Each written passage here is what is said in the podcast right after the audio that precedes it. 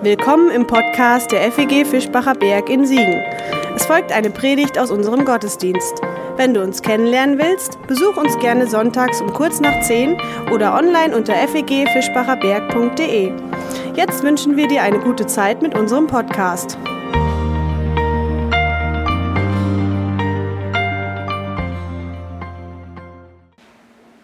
Die sind so bescheuert.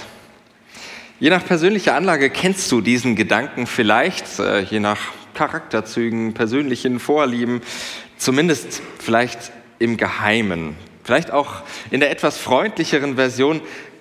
Wie kann man denn nur? Manche denken ihn mehr oder weniger oft für sich, ich gehöre eher zur Kategorie oft, und andere sprechen ihn mal leiser, mal lauter auch aus.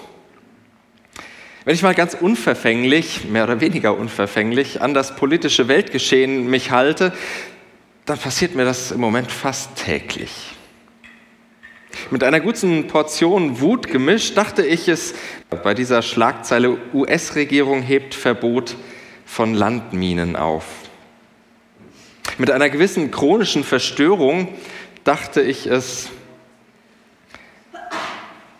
nach dem vollzogenen Brexit letzte Woche. Mit gewisser Fremdscham dachte ich es, als ich von der etwas peinlichen CSU-Kampagne gegen ein Tempolimit hörte und mit einem Zittern vor sich wiederholender Geschichte dachte ich es am Mittwoch nach dem Tabubruch im Thüringer Landtag. Dieses Zittern vor einer sich wiederholenden Geschichte brachte kurz darauf der dann abgewählte Bodo Ramelow, ehemaliger Ministerpräsident, auf Twitter drastisch zum Ausdruck.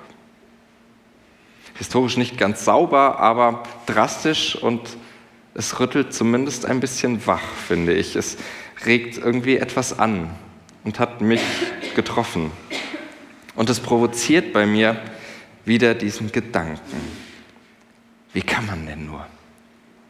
Die sind so bescheuert. Viermal der gleiche Gedanke mit jeweils unterschiedlichen Nuancen. Ich könnte weitere hinzufügen. Ihr vermutlich auch, daher wette ich eigentlich, dass ihr diesen Gedanken kennt.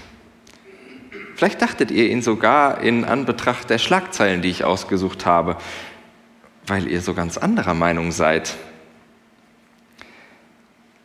Wir sind beim dritten Teil unserer Serie zum Unglauben, Glauben.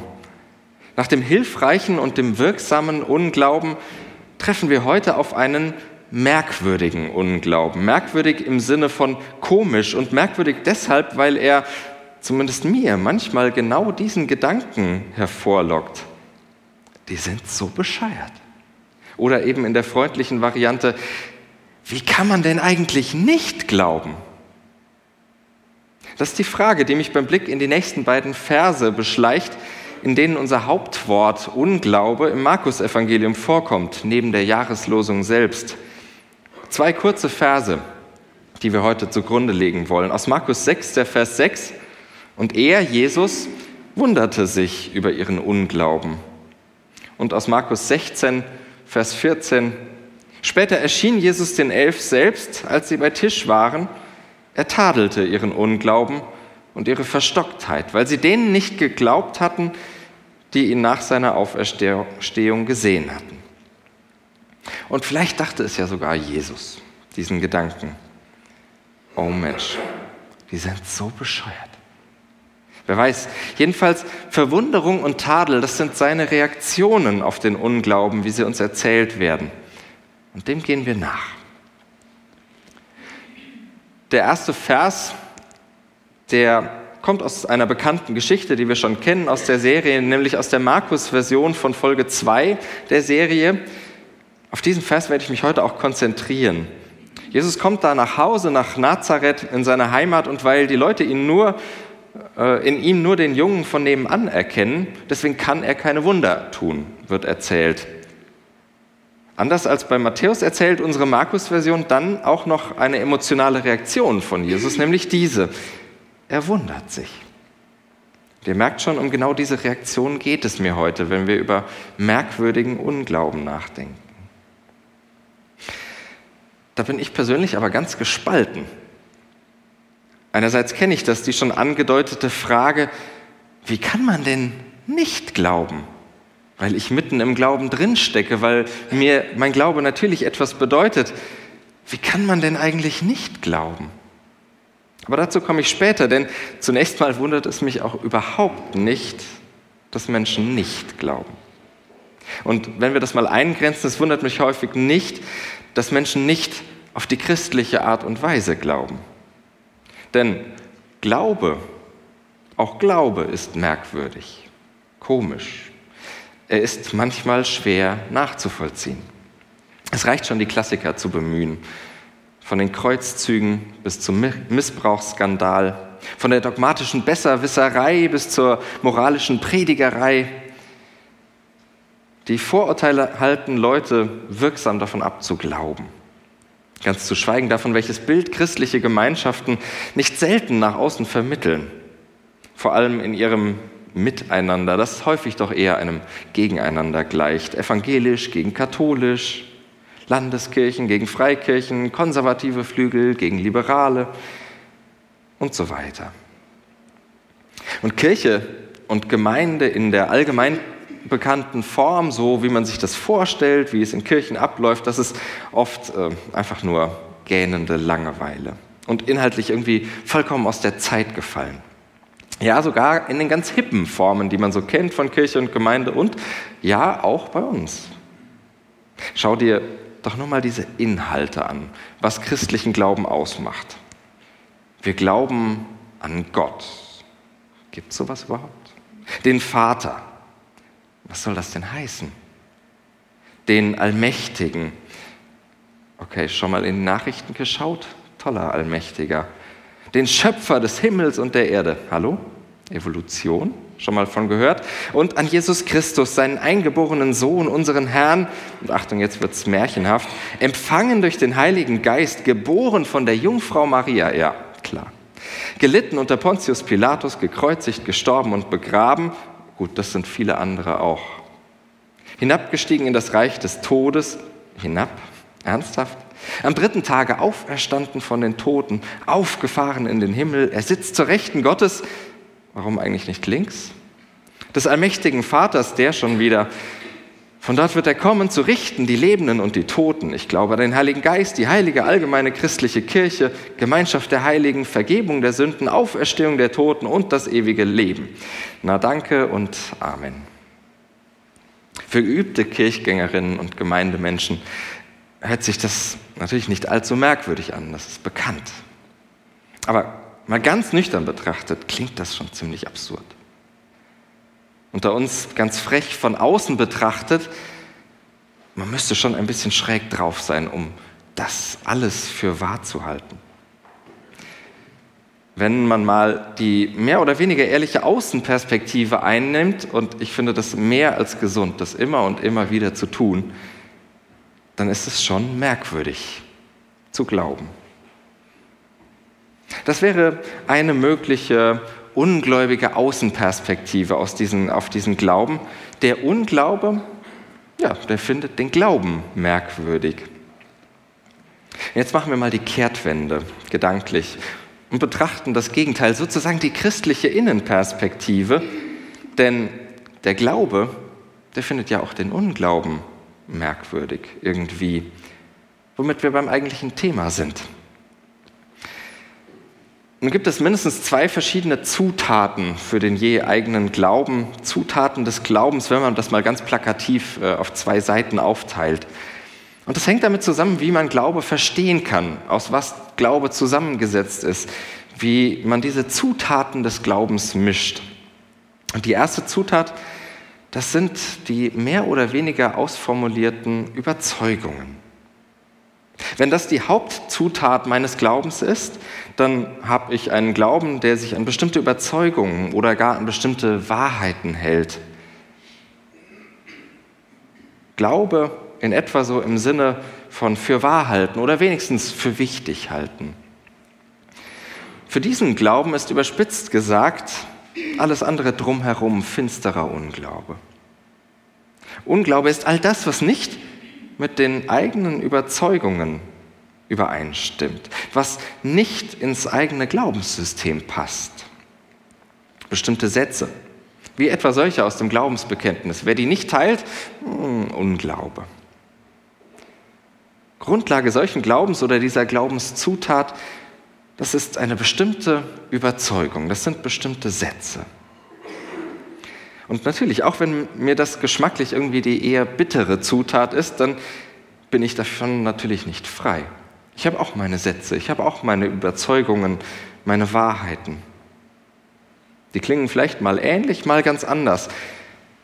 Was Unglaube ist, das ergibt sich dann natürlich für mich auch aus dem, was ich selbst glaube, wovon ich überzeugt bin, nämlich als Gegenteil. Und mit dieser ersten Zutat ist alles Unglaube, was nicht den Satzwahrheiten meiner eigenen Überzeugung entspricht. Ob ich sie aus der Bibel gewonnen habe, aus dem jeweiligen Bekenntnis oder aus der Erfahrung. Das ist dann relativ klar und einigermaßen umgrenzt, weil es sich letztlich auf Texte und auf Sätze bezieht. Die sind schwarz auf weiß geschrieben oder könnten zumindest schwarz auf weiß geschrieben stehen. Und Unglaube ist dann das, was nicht meiner Überzeugung entspricht. Und nochmal, das gehört natürlich immer zu meinem Glauben. Das ist nicht nur das Negativbild, das gehört dazu, zu meinem Glauben. Das, was nicht meinen Überzeugungen entspricht, obwohl mir das vielleicht so vom Grunde gar nicht so sehr schmeckt. Also Unglaube ist das, was nicht meiner Überzeugung entspricht. Die zweite Zutat des Glaubens, oder wie man Glauben auch verstehen könnte, die schmeckt ein wenig anders, weil dieser Glaube anders geht. Unsere beiden Verse, die bringen mich auf einen anderen Gedanken und auf eine andere Sicht des Glaubens und des Unglaubens, bei dem es nicht mehr so sehr um Satzwahrheiten geht und um die Zustimmung zu diesen Wahrheiten. Es bringt mich auf etwas, das immer und immer wieder betont werden muss, das ich mir immer und immer wieder sagen muss, weil es so schnell in Vergessenheit gerät. Es ist nämlich eine viel schwierigere Perspektive, Sie stellt nicht Sätze und Texte ins Zentrum, sondern eine Person, Jesus Christus. Und das ist eine Sicht auf Glaube und Unglaube, die ein wenig unscharf ist. Das ist ein Unglaube und Glaube, der Unschärfe nicht nur zulässt, sondern der solche Unschärfe sogar braucht. Das ist ein bisschen so wie in der Fotografie. Natürlich kann ich etwas einfach ablichten. Wie auf diesem Bild, ich habe einfach mal das nächstbeste Motiv, meinen Schreibtisch genommen. Dann erkennt man alle möglichen Details. Man kann daraus allerhand Schlüsse ziehen, wie es bei mir auf dem Schreibtisch aussieht, was da noch so rumsteht, wie ich meinen äh, dienstlichen Alltag bestreite. Das ist, kann man so ablichten, das ist aber, sagen wir mal, sehr äh, zweckmäßig. Spannender und interessanter wird es aber, zumindest für mich, und wer von Fotografie ein bisschen was versteht, lege das jetzt bitte nicht alles auf die Goldwaage. Es geht nur um das Beispiel, nicht äh, um die Ästhetik dieser Fotos. Also zumindest für mich wird es spannender, interessanter, schöner, wenn ein bisschen Unschärfe ins Spiel kommt. Klar, da erkennt man nicht mehr einfach alles. Aber es kommt das Wesentliche zum Vorschein. Es rückt ins Blickfeld das, worauf ich den Fokus im wahrsten Sinne lenken will. Es zieht die Aufmerksamkeit auf sich. Und so funktioniert auch, glaube ich, diese zweite Variante des Glaubens und seiner Sicht auf den Unglauben.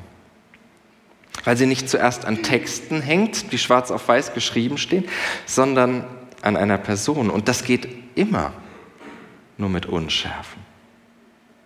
Denn Personen, die bekomme ich nicht so leicht zu greifen. Sie erschöpfen sich nicht in den Informationen über sie. Du bist ja nicht nur das, wie du heißt, wann und wo du geboren wurdest, wie dein Familienstatus ist, ob und was du arbeitest und so weiter. Personen, das sind ja nicht nur biografische Details und Daten, sondern eine lebendige Geschichte. Oder besser gesagt, um Menschen wirklich kennenzulernen,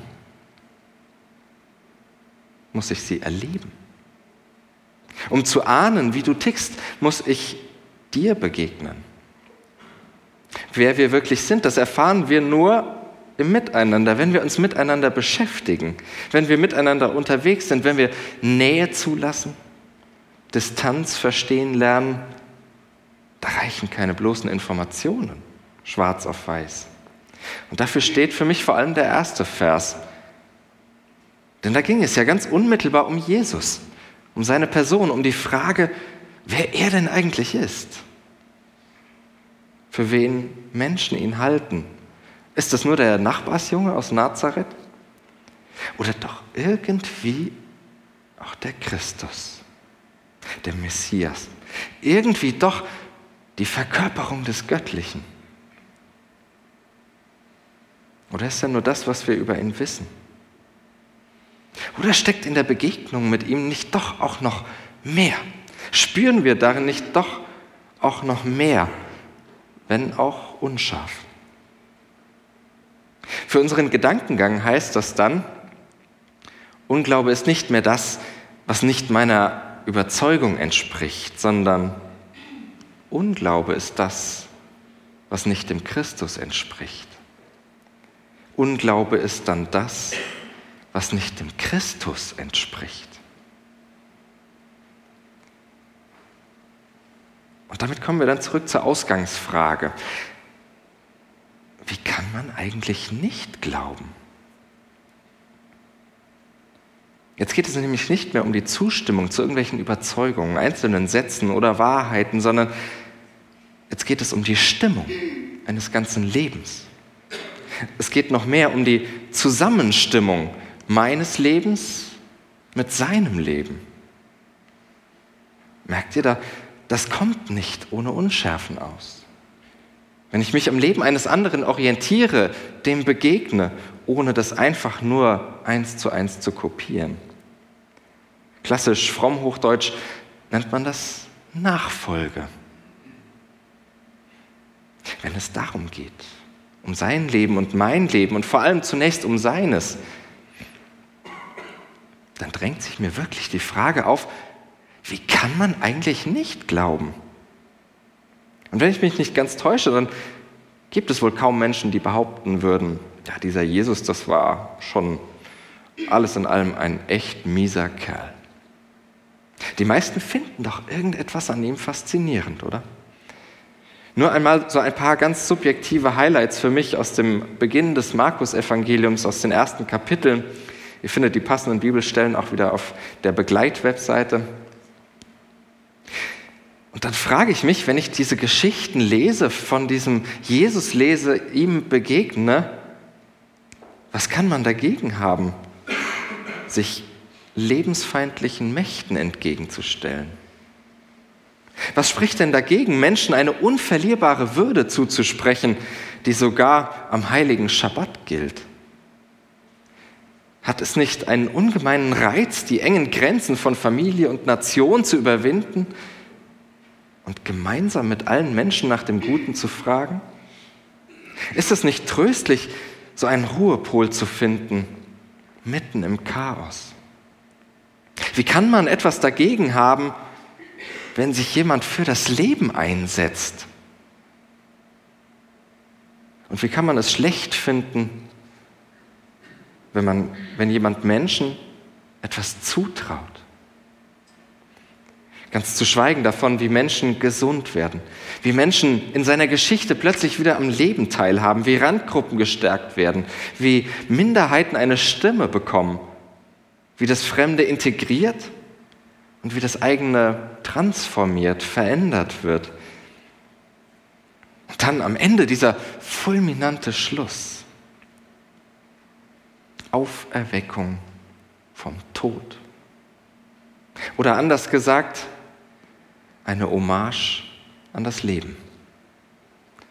Das ist seine Geschichte, seine Person. Mal auf das ganz Wesentliche konzentriert, eine Hommage an das Leben. Wie kann man da eigentlich nicht glauben? Wie kann man sich eigentlich nicht in diese Geschichten hineinziehen lassen? Wie schafft man es, das Gegenteil dieser Geschichte zu wollen? Das Gegenteil dieses Lebens zu wollen. Unglaube ist das, was nicht dem Christus entspricht. Oder noch einfacher, noch grundsätzlicher gesagt, Unglaube ist das, was nicht dem Leben entspricht. Dem Leben, dem wir in Jesus Christus begegnen. Was Leben ist, will ich bei diesem Messias Jesus lernen. Unglaube bedeutet dann auch zu denken, dass Gott noch etwas ganz anderes sein könnte als dieses Leben. Lasst mich mal so weit gehen zu sagen, Unglaube bedeutet dann manchmal eben auch, den religiösen Überbau mit dem göttlichen Leben zu verwechseln. Und Sätze und Überzeugungen für wichtiger zu halten als das, wovon sie eigentlich reden, vom Leben. Und noch einmal, das tun nicht nur die anderen, sondern das gehört auch zu mir, dass ich manche meiner Sätze wichtiger halte als dieses Leben. Da bleibt vieles unscharf, weil Leben in Bewegung ist. Weil Leben auch für dich immer etwas anderes bedeutet als für mich. Ein bisschen zumindest. Für Menschen an der Armutsgrenze bedeutet bedeutet es etwas anderes als für Gutverdienende. Für Europäerinnen bedeutet es etwas anderes als für Asiaten. Deswegen werden wir immer und immer wieder miteinander über das Leben reden müssen. Und wir müssen fragen, was unterschiedliche, was verschiedene Menschen tatsächlich zum Leben brauchen. Es ihnen aber bitte nicht einfach vorsetzen und behaupten, wir wüssten das schon. Fragen, wie Jesus selbst immer wieder fragte, was willst du, dass ich dir tue? Was willst du, dass ich dir tue? Unglaube ist das, was nicht dem Leben entspricht. Ja, und solchen Unglauben, den finde ich merkwürdig. Über ihn wundere ich mich. Fast täglich beim Blick in die Zeitung, wenn ich lese, wie abgrundtief und dramatisch sich Menschen gegen das Leben stellen. Wie sie es scheinbar lieben, das Leben zu zerstören. Und das macht mich manchmal fertig. Besonders weil der Blick in die Zeitung nicht selbst auch ein Blick in den Spiegel ist. Und damit meine ich nicht das gleichnamige Nachrichtenmagazin, sondern ein Blick in mein eigenes Gesicht, ein Blick auf mein eigenes Leben. Wenigstens fragend, wo ist eigentlich mein Unglaube? Mein Unglaube gegen das Leben. Klar, ich marschiere nicht irgendwo mit Armeen ein. Ich betreibe keinen Überwachungsapparat oder schlage Demonstrationen nieder. Ich habe kein Kohlekraftwerk im Keller und auch keine Massentierhaltung im Garten. Ich habe nicht mal ein Haustier. Und doch habe ich ihn. Doch habe ich ihn auch, meinen Unglauben gegen das Leben. Diese Kleinigkeiten, die anderen Menschen das Leben schwer machen. Diese vermeintlichen Wahrheiten, mit denen ich auch manchmal mir selbst das Leben vergifte. Weil ich meine, so oder so sein zu müssen. Ich vergifte das Leben und das ist merkwürdig, weil ich doch eigentlich das Leben will. Für mich und für andere. Unglaube ist das, was nicht dem Leben entspricht. Und noch etwas entspricht nicht dem Leben, nämlich sich selbst klein zu reden, sich selbst kaputt zu reden, dir selbst das Scheitern am Leben immer und immer und immer wieder vorzuhalten. Darin sind wir total gut, richtig gut, zumal in christlicher Tradition. Wir schauen uns gerne an, woran wir scheitern, wo wir dem Leben schaden, wo unser Unglaube sitzt. Irgendwie steckt das in der christlichen DNA drin. Und das gehört auch zum Leben dazu, keine Frage. Aber Leben geht dann doch auch nicht ohne das, was im Leben von Jesus immer und immer wieder und bis zuletzt vielleicht die entscheidende Rolle spielte. Was bei so vielen Begegnungen mit ihm immer mitläuft. Vergebung, Gnade, Nachsicht, die Versöhnung mit dem eigenen Scheitern. Denn ohne das kommt Leben nicht aus. Und das macht es auch immer wieder so unscharf, dieses Leben, weil es sich bewegt zwischen dem Anspruch, an das Leben zu glauben und dem Zuspruch, dass wir an diesem Anspruch auch immer wieder scheitern werden und dürfen. Weil es trotzdem weitergeht. Auch nach dem Scheitern, weil es weitergeht. Weil nach dem Tadel am Unglauben in unserem zweiten Vers nichts Geringeres folgt, als der Aufruf, vom Leben zu erzählen. Genau denen, die gerade noch getadelt wurden für ihren Unglauben, denen sagt Jesus, geht, erzählt vom Leben. Vom Leben, das irgendwo dazwischen ist. Zwischen Glaube und Unglaube. Wenn ich Unglauben ungefähr so verstehe, ja, dann finde ich ihn merkwürdig. Nicht nur an anderen, sondern vor allem an mir selbst. Weil er das ist, was dem Leben im Weg steht. Und dabei will ich doch das Leben. Aber ich habe Hoffnung, sogar für mich, weil mir in Jesus Christus der begegnet, der das Leben ist. Weil er mich zum Leben aufruft. Weil mir in seinen Geschichten ein Stück vom Leben zufällt, geschenkt wird, weil ich glaube, dass in seiner Gegenwart, in der Gegenwart seiner Person, seiner Geschichte, meinem Unglauben gegen das Leben geholfen wird. Amen. Das war's für heute. Um keine neue Folge zu verpassen, kannst du den Podcast einfach auf deinem Smartphone abonnieren. Mehr Informationen findest du unter fegfischbacherberg.de. Wenn es dir gefallen hat, lass uns gerne einen Kommentar oder eine Bewertung da und sag es weiter. Tschüss und vielleicht bis zum nächsten Mal.